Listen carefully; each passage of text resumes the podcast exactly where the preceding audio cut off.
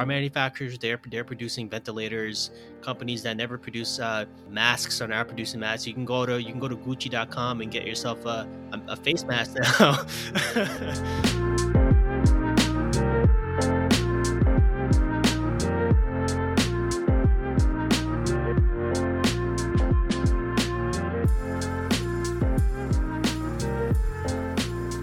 Welcome to Deep Thoughts, Science and Social Justice, Episode 2. I'm your host, Pardeep, and this is an interview podcast where we take a deep dive into the struggles, triumphs, and personal stories of minorities in the sciences, arts, and public service. The goal of these interviews is to have candid, first person conversations about the role of race, gender, and socioeconomic status in politics, the sciences, and beyond. As you listen to these undocumented experiences, I hope we demonstrate the value of diversity and recognize the inequities that exist in the daily lives of minorities in this country. And this is a special episode because we'll be talking to Dr. Michael Wells. Michael Wells received his PhD from Duke University, is a first generation Salvadorian American scientist, and is the creator and co director of the COVID 19 National Scientist Volunteer Database, which now consists of over 9,000 researchers willing to donate their time and advanced skills to fight against the COVID 19 pandemic. Dr. Wells launched this initiative with the hopes of harnessing and deploying the passion and talents of scientists throughout the United States. Outside of NSVD, Dr. Wells is a K99 R00 postdoctoral fellow in the Stanley Center for Psychiatric Research at the Broad Institute and the Department of Stem Cell and Regenerative Biology at Harvard University. His research focuses on the impact of genetic variation on human brain development and susceptibility to viral infection. Dr. Wells is also the co founder of the Wishart Group, a nonprofit that aims to improve the mental health well being of artists and musicians. Michael, thank you for being here. Thanks for, for inviting me. I'm really happy to be a part of this. Uh, yeah, man. So for, for the people who are listening who don't know, this is actually the first time me and Michael are, are talking. Uh, we spent the past few months working in parallel between our respective groups. Um, and so my group, uh, the New York Biomedical Technician Rapid Response Team, we founded a, uh, a pop up laboratory in Brooklyn that was doing free COVID testing. Uh, and we found this lab during the height of the pandemic and got it running in less than six weeks uh, using free supplies, donated supplies, and volunteer uh, work, while volunteer labor to keep the lab running. Uh, overall, you know, we've saved at least forty-five thousand dollars in lab supplies and lab space, uh, and uh, had support from uh, data scientists, life scientists from virtually every life sciences discipline, uh, who got together and wanted to use their their scientific skills to do testing in one of the hardest hit communities in America. And Michael, in parallel, started the uh, National Science Volunteer Database, which which ended up getting uh, at least 9,000 uh uh, uh, uh, signatories of scientists who and researchers who wanted to use their skills to help during this pandemic. And you know, Michael, like I, I gotta say, um, the help that we got from you guys was was really invaluable, especially when it came to getting volunteers to help us out. So when we first got started, it was really just four people um, me, Nadia, Helen, and Alex, who were like, "Yo, we gotta do something about this." Uh, you know, we could do CPR, but not PCR. And the challenge is the challenge is not the actual assay. You know, any any one of us can do a qPCR. The challenge is the real estate, the lab space, and the permissions and and and sort of uh, uh, uh, certifications we have to get in order to do this testing, in order to get samples, etc. And once we were past that point, we were ready to take it to another level. Uh, and we were learning a lot about Michael's efforts as well. You know, he helped us out with you know getting us resources and volunteers and attention, all of which is really important to help keep the lab going. So, you know, Michael, why don't you tell tell us a little bit about like what prompted you to start this database? Uh, or maybe take us like one or two steps before you started database when maybe back to February when this virus was was cropping up. You know, what what was your sort of instinct uh, as a scientist uh, to get this database going, and and and what prompted you to to start it? Uh, you know, I guess I was fortunate enough to have a, a boss who was taking this very seriously from day one. Um, he sat our lab down in January and told us all, you need to prepare for a shutdown.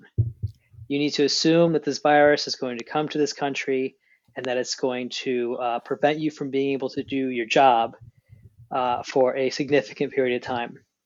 And so I think you know his his uh, warning sign or his the alarm bells that he was ringing uh, was the first time that I realized like oh I should probably pay attention to this.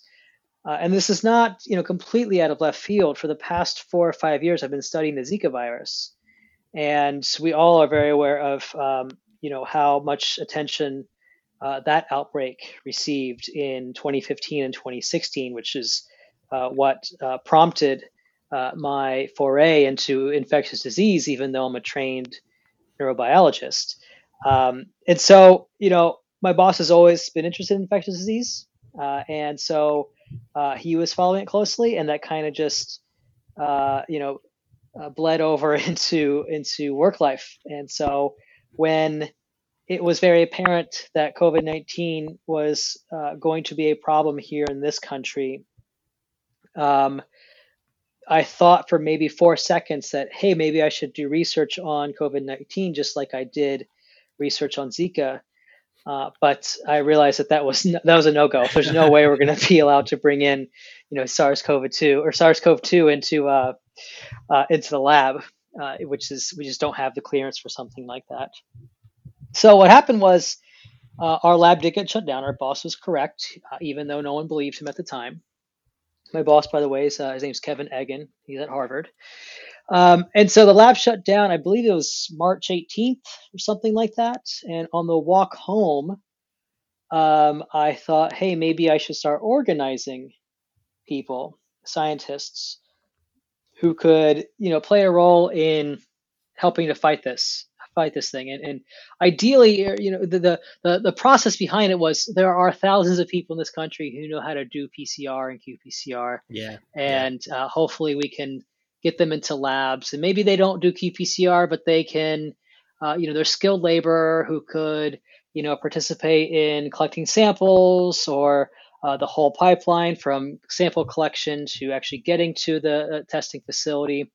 Um, and so on the walk home, I, I thought like, oh, maybe I should go ahead and and set something like this up. Uh, and there had been a, a, couple of people who had posted very similar um, intake forms. Uh, the one I had seen prior to uh, launching my own came from uh, somewhere in uh, the Bay Area. I forget the exact institution. Um, but everybody was kind of doing it at the local level. It was, you know, the one I'd seen was one in San Diego, one in San Francisco, but they were only looking for scientists in that area.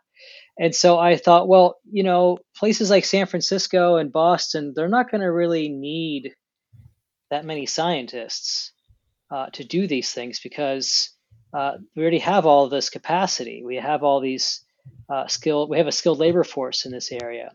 And so I was really thinking about places like Columbus, Ohio, where I'm from uh, and the suburbs, uh, which is actually where I grew up, and all those areas in the middle of the country that don't necessarily have you know three of the world's top um, universities, you know, within two train stops of each other, like we do ha- have here in, in Cambridge.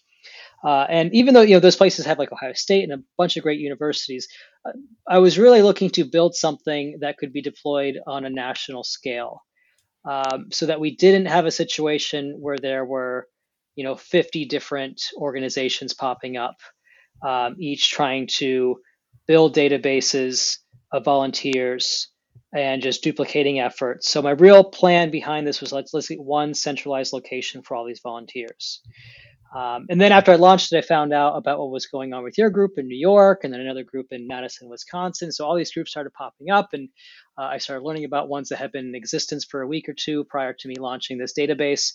And so we all just started working together, uh, and it was it was really nice, just feeling like we were you know we were being part of the solution. Um, and, but you know that that feeling didn't last for very long, I should say. um, because of things that you had mentioned uh, with respect to regulatory issues and the uh, many, many laws that are preventing very skilled scientists from getting into testing sites um, and uh, being um, able being to helpful. use their yeah exactly yeah. able to be helpful. It's been very difficult to deploy volunteers that match their skill sets because of all the different uh, regulations, specifically a law called CLIA that is really uh, kind of throwing things for uh, a loop. And, and I remember distinctly a group, an individual found me on LinkedIn. He's like, "Hey, I have 30 years of CLIA experience. I'd love to talk to you guys." And so uh, I spoke to him, and then I sent him to your group, and I think he answered a lot of questions for you and Nadia. And then the guy disappeared because I think he realized that he may have made a mistake by making himself available to our group because he had so many requests from organizations associated with ours uh, to answer questions um, that uh, I think he realized that he probably should focus on his day job uh, because this could take up a majority of his time if, if he continues along this path. Yeah, I mean, you know, we're definitely gonna we're definitely gonna get into into into some of that when we talk about the regulatory issues that held us back, CLIA, you know, uh, uh, lab space, finding the right, you know, how is any lab gonna just let a bunch of strangers walk up in there and do testing, right? Uh, there has to be yeah. a lot of trust there. And we got very lucky. We got very very lucky. So so how we found our lab was uh it was just a stroke of luck. So you know, I'm a lifelong New Yorker. You know, I was born and raised in Brooklyn, and I understand the New York City biotech ecosystem. You know, from academic institutions, large uh, pharma companies, biotech, and everything in between. I know where they are, and you know what they're doing. But the new question that emerged when this pandemic came through is what are they doing now when this pandemic is hitting us? And where can we be the most useful? Because, you know, Nadia's tweet went viral.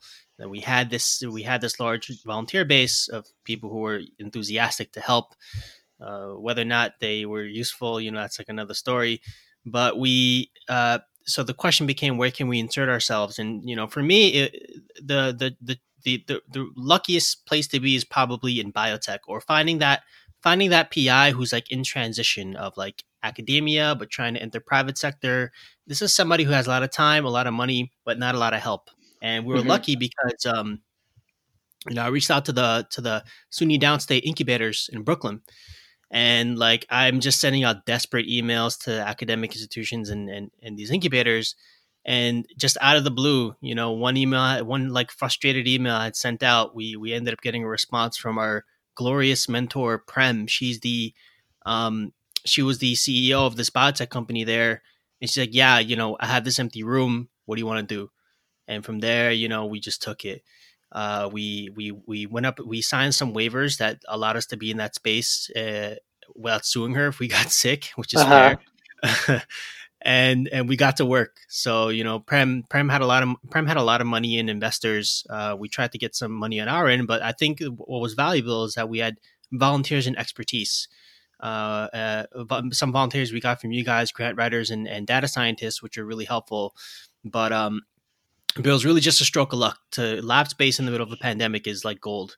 Yeah. Uh, and from there, we I, I, I definitely share that sentiment that you know you have all this ambition and you want to you want to help, but then once you come against once you come up against these regulatory barriers, all of a sudden like that energy you know goes away. You got to find a way to help, to to to uh, to help without necessarily having the lab space. But Prem had everything except except CLIA certification, which we ended up getting later.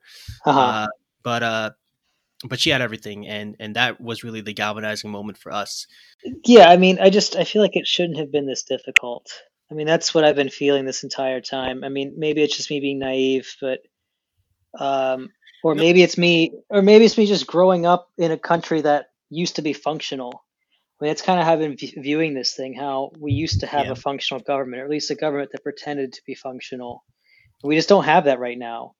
And I, I, you know, I, at first I was kind of holding, you know, biting my tongue on stuff like this, but now I really just don't care anymore. Yeah, yo, give it to me, man, because you're right. Yeah, I mean, we were, we were from the beginning. We were trying to be very aware of the fact that we don't want to criticize any government entity uh, because we may need to work with them in the future. But that ended up just not being the case because they never actually um, took our help.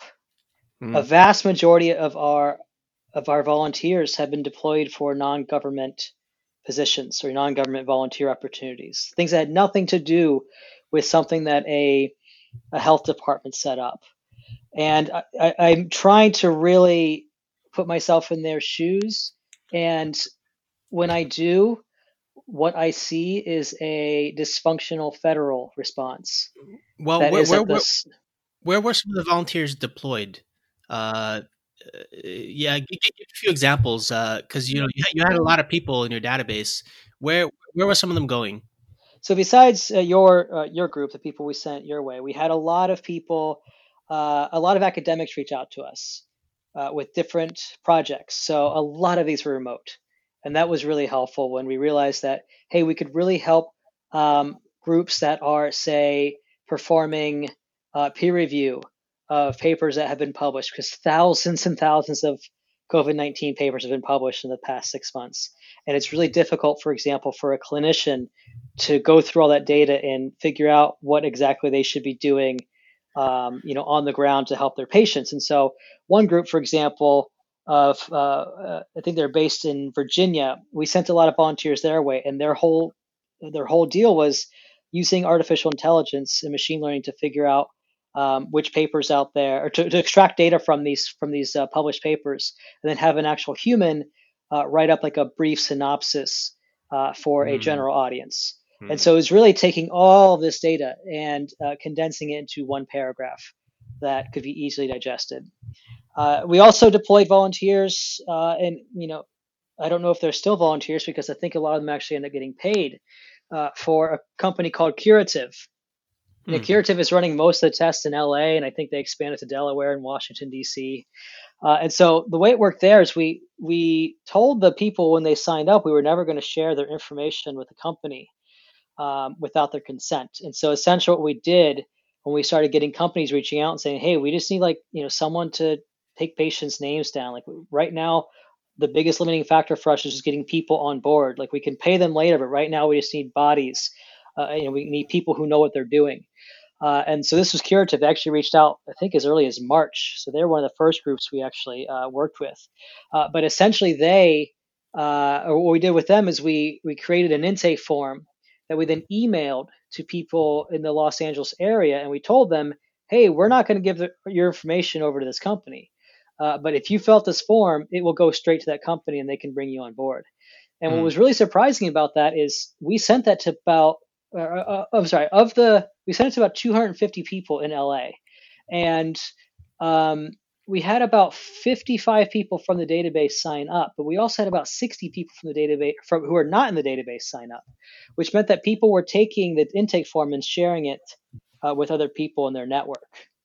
Uh, and so we realized that that's a really good way of um, of bringing on volunteers for very specific tasks rather than just using the database as a resource uh, for uh, these um, volunteer coordinators to you know look at the database and, and figure out who they want to bring on. We realized like the database only has 14 questions in it, so you're not going to get a lot of information from the database. So what we started doing is creating individualized intake forms for each volunteer opportunity and then sharing it with our network because we realized that that was a really easy way for it to spread to other people uh, in that uh, you know in those communities uh, yeah, uh, and that yeah. really helped bring on a lot more people for those opportunities. So that if you're a volunteer coordinator, you got to pick and choose what questions were asked, and you got to pick and choose which volunteers you followed up with based on you know their answers. Um, so that was just a few examples. I mean, we we've worked with a lot of different, um, uh, you know, uh, handful of companies, but mostly it's been other academics. Uh, yeah, and a handful yeah. of a handful of county health officials. Just a handful of those. Yeah, yeah, and you know we're we're definitely going to get into like the the regulatory issues and the dysfunction of government. I agree with you. We had a lot of problems with that as well. But on the more remote side of things, we had a lot of people who weren't in the lab as well.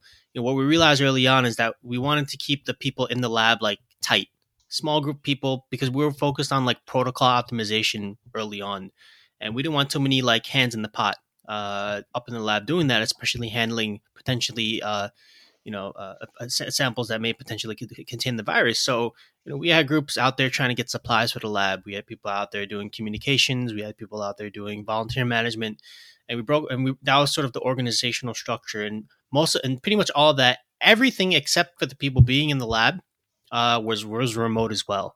Mm-hmm. And I mm-hmm. guess that's uh that, that's the sort of gift of you know moving online. Um, and you know, so let's let's sort of uh, talk about talk a little bit about the the government dysfunction. And mm-hmm. you know, I know I know I know we can go on and on uh, on and on about that. But you know, th- did you like distribute your your database to lawmakers or or or uh, or have any success with with with government uh, outreach because on, on our end you know we we wanted to we wanted to do testing uh, uh, or u- utilize the the pull of our of our representatives to get people to, to to get samples. You know we wanted to go to assemblymen's office congressional offices. We weren't getting any help whatsoever. In fact like there there were also uh, some barriers. You know the city or state had paid for nasal swabs. They wanted us to do nasal swab tests because they paid for them, but we wanted to do saliva saliva based testing, and they were discouraging on that front. But um, you know, did you dis- distribute your your database to lawmakers, and do you think the lawmakers, you know, uh, were were uh, were uh, at, were accepted uh, this list and wanted to work with you and utilize it, or or was it more of the opposite and it was it more dysfunctional uh, and kind of useless, really? Yeah. So we had a big push for government outreach. We had two or three people in our organization where that was their sole focus. Uh, we collected, I think, 2,400 email addresses uh, for yeah government officials at every single level of government uh, who had anything to do with health departments. Uh, you know, we scraped internet sites uh, for these contacts, and we would send these you know mass emails where we would notify them of the database. We would um, you know make it very easy for them to request access to the database. We made it so that if you had a .gov account, essentially, uh, we fast tracked your approval for the database. Um, and at first, we had, I would say, ten or so state health officials request access to the database. Um, we don't really know what they did with it if they actually brought on volunteers, and the reason for that is because uh, we we really tried to reconnect with those individuals and never really heard back from them, which is okay. Like they have bigger things to worry about than notifying us that they actually brought on volunteers. Um, uh, but it was still been nice to know that they were using it. Uh, I think the one that disappointed me the most, though, uh, was FEMA. Hmm. So we gave access. We were, we were, really excited when FEMA requested access. Um, I I don't have direct evidence of this, but based on the questions the person was asking and uh, the uh, types of follow up questions and the types of uh, uh, the things he was seeking from the database, um, I'm pretty sure it had something to do with Jared Kushner's attempt to acquire a lot of PPE that was then being sold or something like that. I remember distinctly an article that came out about a month after my interaction with this guy from FEMA, um, in which it turned out that the federal government was stockpiling, was was getting PPE, stockpiling it, and then just not distributing it um, equally. Uh, it was a, it was a, it, yeah, it was a big controversy for maybe four minutes because then you know we had to move on to another controversy from this information.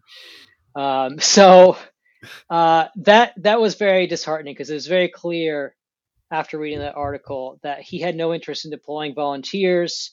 Uh, it had more to do with him just trying to acquire PPE for the sake of pleasing, um, you know, people in the White House. It didn't really seem like he had much interest in in working with us.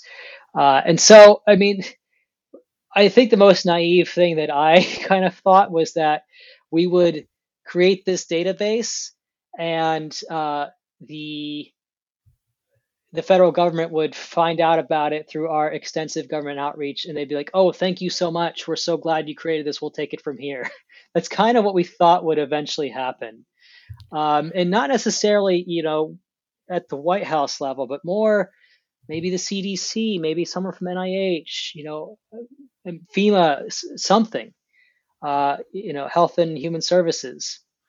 but it just never happened. And so, uh, as a result of that, you know, unfortunately, we did not get to deploy as many volunteers as we hoped to for these types of, uh, you know, direct, uh, you know, testing of samples or or being involved in that in some way. So we just had to find other ways to to involve people because we know that when everybody we had about we have about 9500 people in the database. And i guarantee you that every single person that signed up one of the thoughts that went through their minds was uh, i'll be telling my grandkids about this someday. Like what did mm-hmm. i do during the pandemic? And so we wanted every single one of those scientists to have an opportunity to contribute in some way you know through our database. And hopefully they found ways of contributing you know without us um, and we definitely deployed, you know, tons of people who were actually able to help. Uh, but our goal was to deploy every single one of them, and that that just didn't happen. And we're still working on it. You know, we're, we still exist. We're still trying to find ways for people to get involved, but the ways that we thought people were going to participate just do not seem like they're going to be a possibility uh, under the current rules and regulations and under the current you know federal response plan, which is is pretty much non-existent. Uh, and so, you know, we, we found other ways. We, we built consultancy teams where some health officials reached out, some businesses reached out, or like, hey, we we don't know how to reopen our business safely. Mm. Um, can can we can we talk to some scientists? So we built a team of experts for them. And so one of them was the makeup. There's a makeup industry uh, uh, uh group, and uh, they basically helped this organization uh, come up with plans for how to safely uh, apply makeup to people because nice. uh, the, that industry, you know, you cannot do that remotely. You cannot put makeup on somebody remotely. You have to have that close interaction with them. So we so we help them uh, devise plans on how to do that. We're working with a team here in in, uh, in Massachusetts that's working with local schools to help advise them on safe reopening plans um, basically, we, you know, we had to be flexible. We had to find other ways to get people involved uh, because the original plan just just didn't really didn't really come to fruition. Yeah, you know, I I think like uh, not only government organizations, but I'm going to gripe a little bit about academic institutions as oh, well. Oh yes, absolutely. Because you know, like early on, uh, what the first sort of group that we would go to are the universities in our area and they did not want anybody in there, dude, no. because they're they're doing their own thing. They were doing their own. Either a they were like either a they weren't ready, b they had access to their own talent database, like recurrent students or postdocs or whoever, which is which is fine. That makes sense. Uh, or or three uh, uh, uh C, uh, they they wanted to sort of do their own thing, set up their own tents, and and work on it internally. Or four, and this one I really didn't like was like scientists who who were already like doing virus stuff were like, no, we're gonna invent our own technology and then patent it and then you know go with it from there. Mm-hmm. And what's really that really bothered me because like you know as a lifelong Brooklyn resident, like Brooklyn particularly was hit hard by this virus. I mean, yeah. it has the highest you know level uh, highest uh, amount of, of, of black americans in new york city and they're disproportionately impacted by the virus my minorities in this borough and I'm like, you know, my friends and family, they're never going to see a test because even though I can I can do this test, I don't have access to one and, and I can't do it. And I felt very I felt useless, you know. Mm-hmm. So academic institutions were, were tough as well. It sounds like you you were coming up against that too uh, out in Cambridge. Yeah, I mean it's it's just it's embarrassing to be honest with you. I mean, you know, part of what we're going to talk about today is you know socioeconomic status and yeah. I am so sick of these, you know, universities that have multi billion dollar endowments pretending like they, they care. care. about exactly like they care about the community near them. They don't. Uh, because if they did, uh, I would not have heard the, the word liability 10,000 times while talking to these different organizations. And I will say that I am insanely proud to be an employee of the Broad Institute because they have tested, they have run over a million tests uh, for uh, not just Boston, but Massachusetts, all of New England. Uh, they have been running tests because the Broad Institute realized from the start, hey, we have we actually have a CLIA facility. Uh, it's mostly used for genomics, but we're going to convert this facility to run COVID 19 tests. And they did it. They did it very quickly, and they're still going at it. I just got tested at 5 p.m. today, in and out in five minutes. They test their employees at least twice a week. You can, you can I'm sorry, you can get tested up to twice a week at the Broad. Um, and you know they're, they're testing for all over the place, not just people you know who have Broad IDs. Um, and I can't tell you how many PIs from around the country reached out to our organization, to our organization, saying, "Hey, uh, we want to uh, use our facility, our, our, space to become a COVID test center. How do we do that? You know, we have qPCR machines, we have all the specialists. How do we do this?" And we would try to help them, but it would always come to the point where a dean, like even though they had everything, they even have a, they would even have CLIA licenses. A dean would say like, "Oh no, you can't do that." It's yeah. too much of a liability. You know, what if someone yep. gets sick and the like, okay, guys, we are this is a war. Like we're fighting a virus yeah. that yeah. has killed 200,000 people and you're worried about liability. Like I get it to a certain degree, but if you're going to say stuff like that, if you're going to not allow um, if you're not going to allow your your resources to be used to solve the problem, then stop telling people that you're part of this community because you're not the community you're serving are the rich kids that can afford tuition to your school, and that's it. Yeah. Like, don't pretend like it's anything other than that. Right. And universities, you know, they have their own reputations to worry about as well. Mm-hmm. And oftentimes, yeah. like that, that that takes over. You know, an individual PI or a large or, or a large university, they want to be the one, you know, to to do it. They want to they want to yeah. put their name on the map and, and and come up with and come up with the test.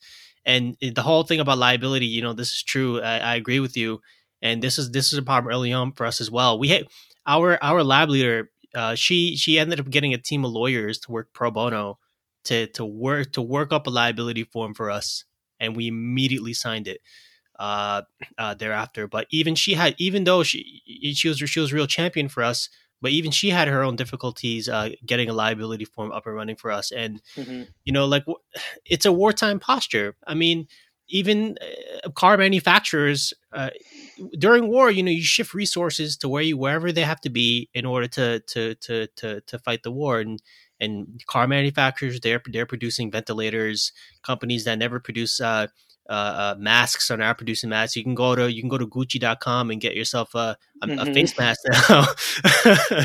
you know, and and and and it's and and it works. Uh, meanwhile, the the place where this innovation and and this technology uh, uh, exists, we can't really get access to it, and and this has been a this has been a real uh, limitation for for rapid responses in the middle yeah. of a pandemic. And the question is, you know, what are we going to do next time? Like, how how can we how can we uh, prevent the next pandemic when institutions are so difficult to work with? Um, and it's really unfortunate. Yeah, I mean, I just want to make it clear: if I sound bitter, about all this. It's because it's because I am. It, it's it's because I am. So my mom just tested positive on Friday, and she's been showing symptoms for two weeks now. I mean, she's right right now she's bedridden. She can't really do much. It looks like the symptoms are not as bad today as they were two days ago. But we know about this virus is people can have these flare ups where they'll seem fine, and then all of a sudden, you know, two days later they're in a in the ICU. Uh, and so, I mean, this thing has always, you know, been personal for me because, you know, I have family and I care about them. But now it's even more so uh, because where she lives in, in Ohio, there's not widespread testing like there is here in Cambridge, Massachusetts, where I'm getting tested at both the Broad and Harvard now. Like I, I can get tested three times a week if I want to through my two institutions, but they don't have that necessarily for you know someone who doesn't work at a at a hospital in Ohio. And so, you know, we're in situations now where you are seeing massive uh, disparities in access to testing across the country.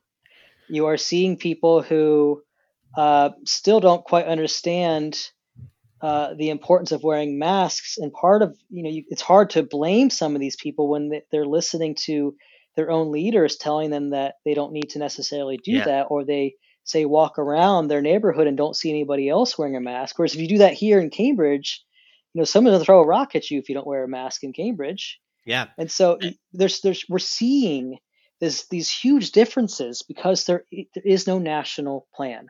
And so I think for me, what's been most disappointing about this is I knew that this was a fractured country we are living in that is in desperate need of healing. But I didn't, th- I thought this was going to bring us together. I really did. I remember 9 11 and how I felt after 9 11. Um, you know, I was a kid and I was terrified.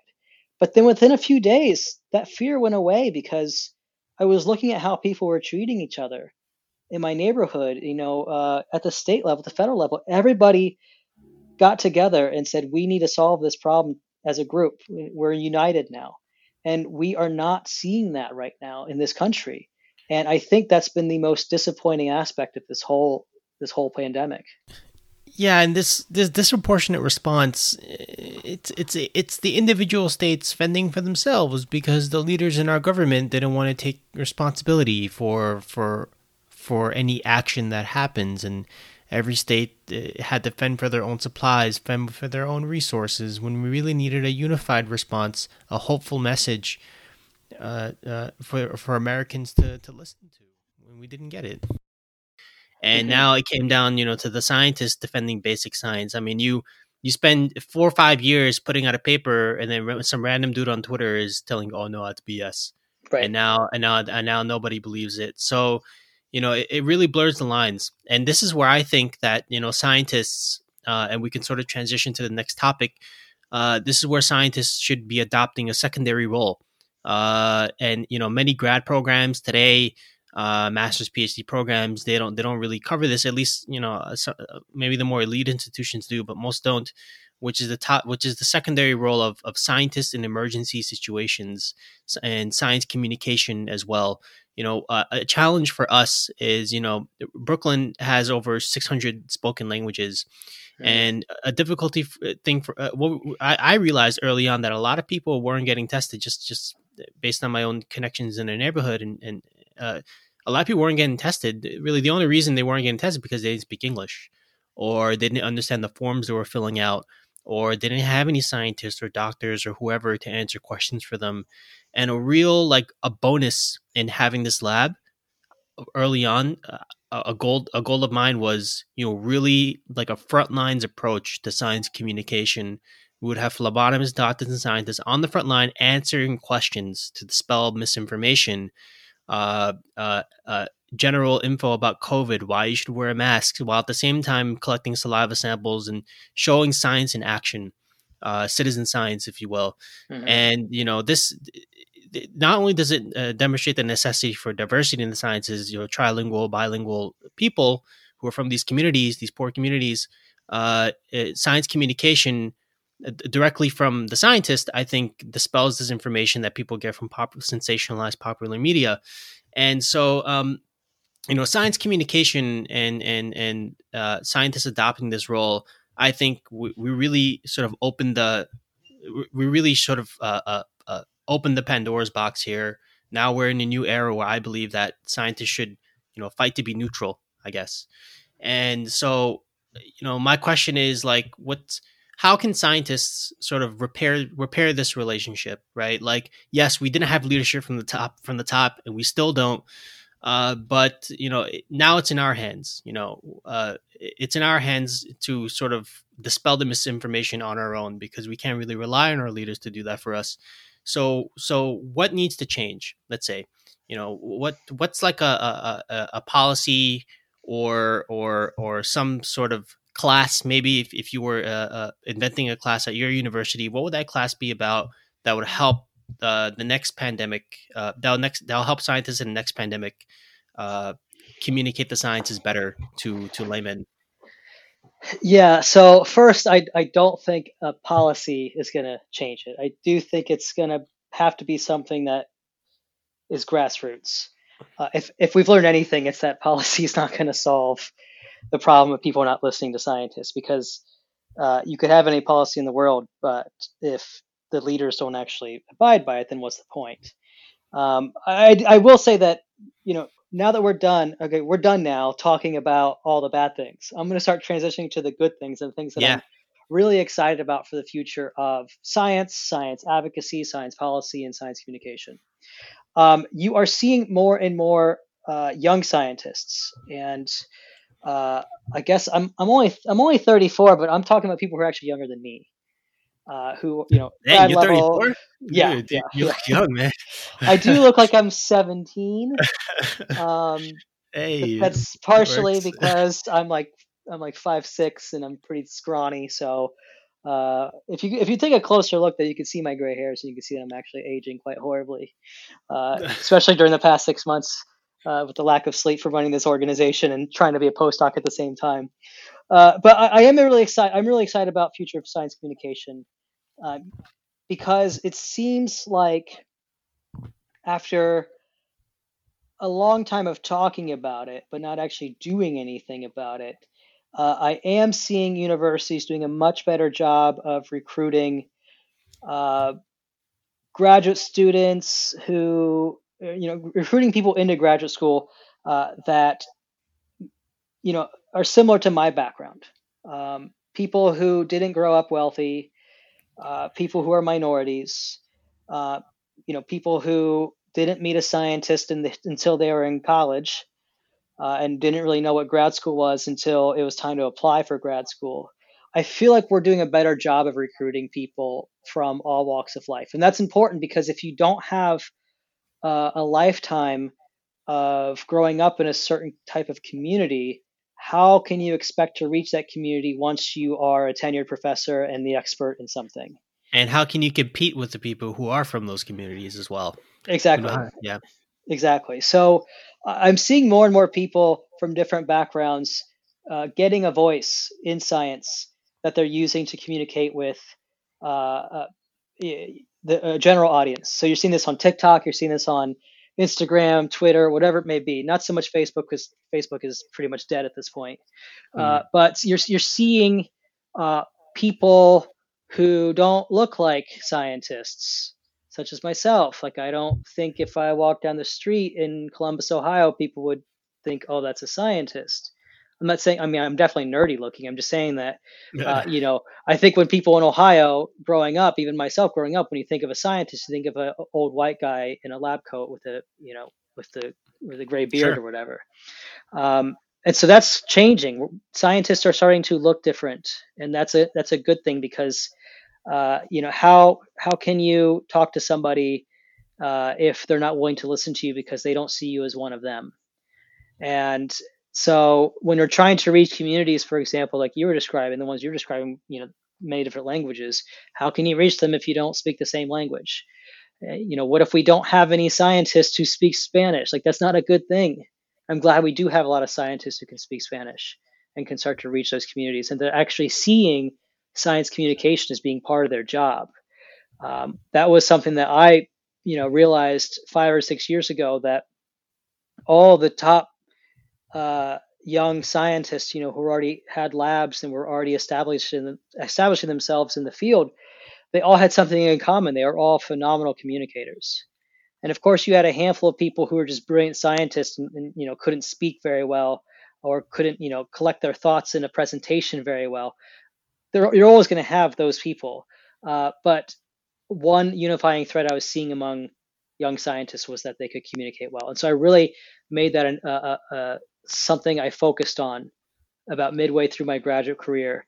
Um, and I realized that you know coming from a disadvantaged background was not actually something that was going to hold me back as much as I thought it would because I actually saw it as um, an extra tool in my in my toolkit uh, because I now was able to simplify my science and talk to a general audience because I grew up with people. You know, my, my I was the first to go to college in my family. My, my my dad dropped out of high school to go to the Marine Corps when he was 17. So I know uh, how to speak uh, to people who don't have a background in science because I knew very little about science until I started pursuing it as a career. And so I, am really excited about that that aspect of academia uh, is changing, at least at the grad and postdoc level. We still have a lot of work to do at the professor level, uh, but I'm, I'm confident that that's that's going to change in the near future as well. Yeah, you know, and and I think like there there's certainly a lot of work to do uh, at the faculty level as well, but also a lot of this work uh, will transition into the research itself, the white papers. That's also less racist. Uh, you know, I yes. so, so there was a colleague of mine who, who who came on the show recently, and you know we were talking about a paper. He's he's a Puerto Rican uh, American, uh, and we were talking about a paper that came out. And I'm not gonna like say the name of the paper and stuff because I want to promote it. But basically, it's such a stupid paper. Like they, it's a it's a paper that studies like that rationalizes colonizing Puerto Rico as a good thing by using Jeez. the height of Puerto Ricans as a metric oh for their God. health. You know, and it's like, and it's like, how you? There wasn't a single uh, uh, Puerto Rican author on this paper. I can guarantee that if there was, this paper would have never come out or or yeah. would be different. And you know, I think um, and, and all, all the time you see this where you know scientists link propensity for disease to skin color mm-hmm. or or you know to to socioeconomic status but in reality you should be linking it to anxiety depression uh, these sort of downstream effects of racism and socioeconomic yeah. inequality. You know my my family like we came so my family came from uh, india to the west indies uh, as as slaves. Uh, and they grew up mm-hmm. in guyana and trinidad. Uh, and then they moved to new york in the 1970s where i was born. Uh, and my mother uh, so I grew up with a single mother in one of the poorest neighborhoods in Brooklyn, New York, and I didn't touch my first, you know, pipette until I was already like a junior undergrad. And mm. you know, mm. by the time I got to that point, like, you know, I had just realized that faculty were even doing research. Yeah. And like everybody else up in that lab, like they've been there two, three years, some of those critical undergrad years. And I'm like, oh crap, like I have to, I, I got to learn how to use a pipette. I have to learn what these numbers mean on the pipe. What is a P1000? And and get and and and and apply to grad school. I have two three years to catch up on. And I my entire life, you know, I had never interacted with with the scientists. I I always had like you know shady doctors who because my family never had insurance or were always mm-hmm. moving. Mm-hmm. Uh, and you know, my mom couldn't really afford proper health care or or or that type of mentorship and you know school of course are supposed to be engines for socio-economic mobility but public school you know we we didn't have the great laboratories or graduate level science teachers or or anybody like that so you know open this opening this lab in brooklyn was was great for me because it, it, it was it was given back to to my community yeah. i remember where this lab was i remember that building not even being there as a kid Mm-hmm. Uh, and you know, it's really, and that's really like one of the goals of this podcast as well is to talk to these young up and coming leaders, you know, uh, black and brown minority scientists as well, you know, about what needs to change and what needs to happen next. Uh, and you know, I, I, I agree on this front, you know, with you 100. percent Yeah, I was just gonna. Uh, I guess I give a little shout out to some of these organizations that um, are doing a very good job of trying to correct this problem. And so I don't think I would be here right now if it wasn't for a program called LSSURP at the University of Minnesota uh, that um, took me in as a summer intern uh, after my sophomore year. And I uh, just so basically it was a ten week course, or the first three weeks you're learning the basics of neuroscience, you're doing some lab techniques, then you spend seven weeks in a lab. And for me, I was just excited that I got in because you know they gave you a small stipend and you got to to live in you know a different city for a summer which was nice because prior to that i was spending my summers working in a factory uh-huh. where uh, our my job was to sandblast oxygen tanks and carbon dioxide tanks i had to sandblast them oh. and, and then repaint them because the paint on those tanks that you see uh, in your lab or at, you know at, at hospitals, the color of the paint actually tells people what gas is inside and what concentration of gas is inside. So I learned a lot about how those things work. But I was getting pretty tired of working, you know, for minimum minimum wage uh, in a factory over the summers, uh, and so they launched this program that was specifically well, I don't want to say specifically, but it was catered towards minority scientists, and that was a, a relatively broad definition because uh, you know they wanted to do a good job of recruiting women as well. So there are uh, plenty of women in the organization or in the summer program that were not of color, uh, because again, it, that's also a problem. If you look at the faculty level, uh, uh there's still a disproportionate uh, lack of uh, female professors across most institutions. So there's a lot of work to be done, but it is starting to, you know, these groups that started 10, 15, 20 years ago to try to address this, address this problem. And kudos to the NIH and NSF for funding these things. You're starting to see uh, the benefits of those of those programs. Because uh, I'm now on the job market for tenure track positions, and I am participating in uh, a series of other uh, workshops that are catered towards minority postdocs on the job market. And I think the most exciting part about uh, being a part of those organizations uh, is the fact that I'm seeing 15 to 20 neuroscientists of color who run the job market. Like that's a good thing. That means, you know, those early programs are actually working, uh, and they're actually addressing this problem uh, by helping uh, people get into science. And then there's other workshops and other programs from other universities that are helping to maintain um, uh, those scientists along the pipeline. Uh, and I've benefited from those throughout my entire career. So I did this thing called Brains at University of Washington at the beginning of my postdoc. Uh, I'm doing these workshops over the past year or so catered towards minority scientists at MIT uh, and Cornell and uh, Sloan Kettering and the University of Michigan. Uh, and so it's it's this is no longer something that only one or two schools care about anymore. It's very clear that um, addressing this issue has become systemic, which is good because academia historically has been systemically racist. And it's not necessarily that there are people who are racists in the system. You do not have to have vociferous racist in your system for it to be a, a racist system. Uh, and I think that's what people are starting to realize that they could be as open-minded and uh, tolerant and accepting people, the most you know, the most tolerant and accepting people on the planet. Uh, but if you still keep hiring the same people to become PIs in your institution, then you are part of the problem, and you might not even realize it. But I feel like honestly, this summer is when that started to change at that level.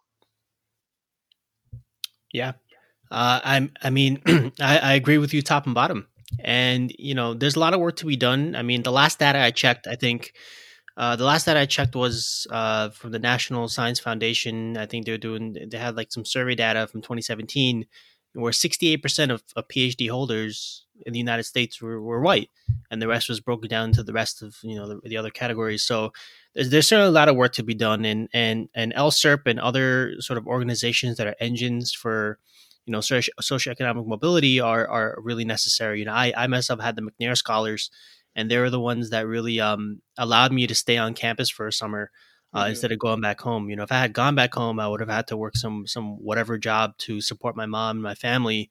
But instead, I got to use that summer to learn to learn how to use a pipette. Yeah. Um, and you know, and and other sort of programs in public school as well that need this funding. After school programs keep kids off the streets and you know keep them keep them in school so that and oftentimes really really impoverished households can't afford a babysitter and keep them in after school keeps keeps the kids away from home so the parents can keep working.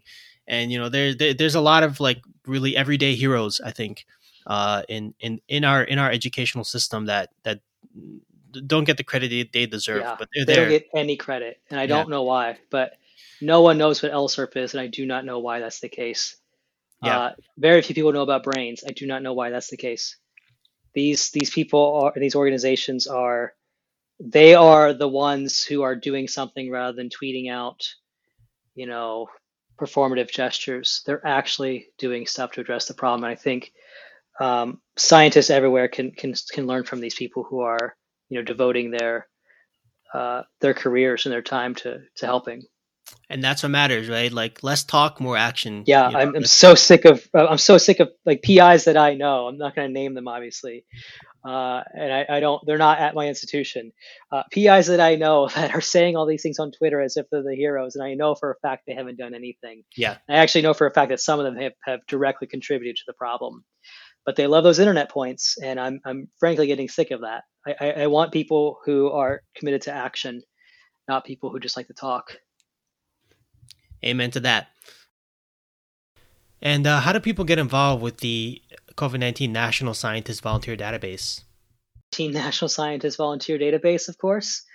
Uh, you can get involved.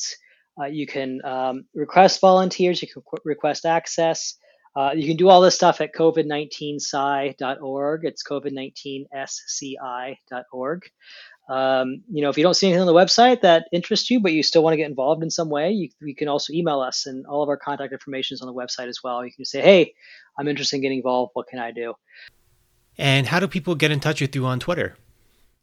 It's at mfwells5 if anybody cares to follow me. I'm not super active, but um, when I do tweet, I hope it's interesting.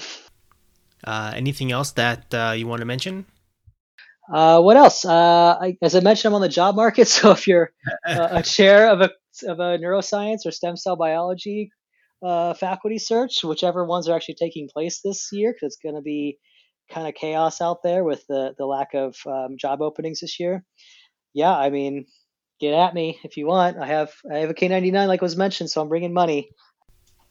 Well, th- thanks a lot for your time, Michael. It was such a pleasure speaking with you.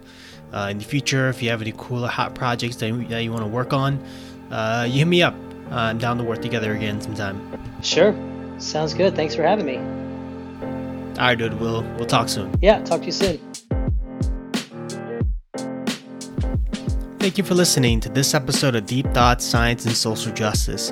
Is a podcast where we like to ask the hard questions about racism, discrimination, and hardship for minorities and other marginalized communities in this country. If you want to keep up with all the updates, follow Deep Thoughts Podcast on Instagram. That's deep underscore thoughts underscore podcast on Instagram. DM us there if you have any feedback or if you want to be on a future episode. We'd love to hear from you.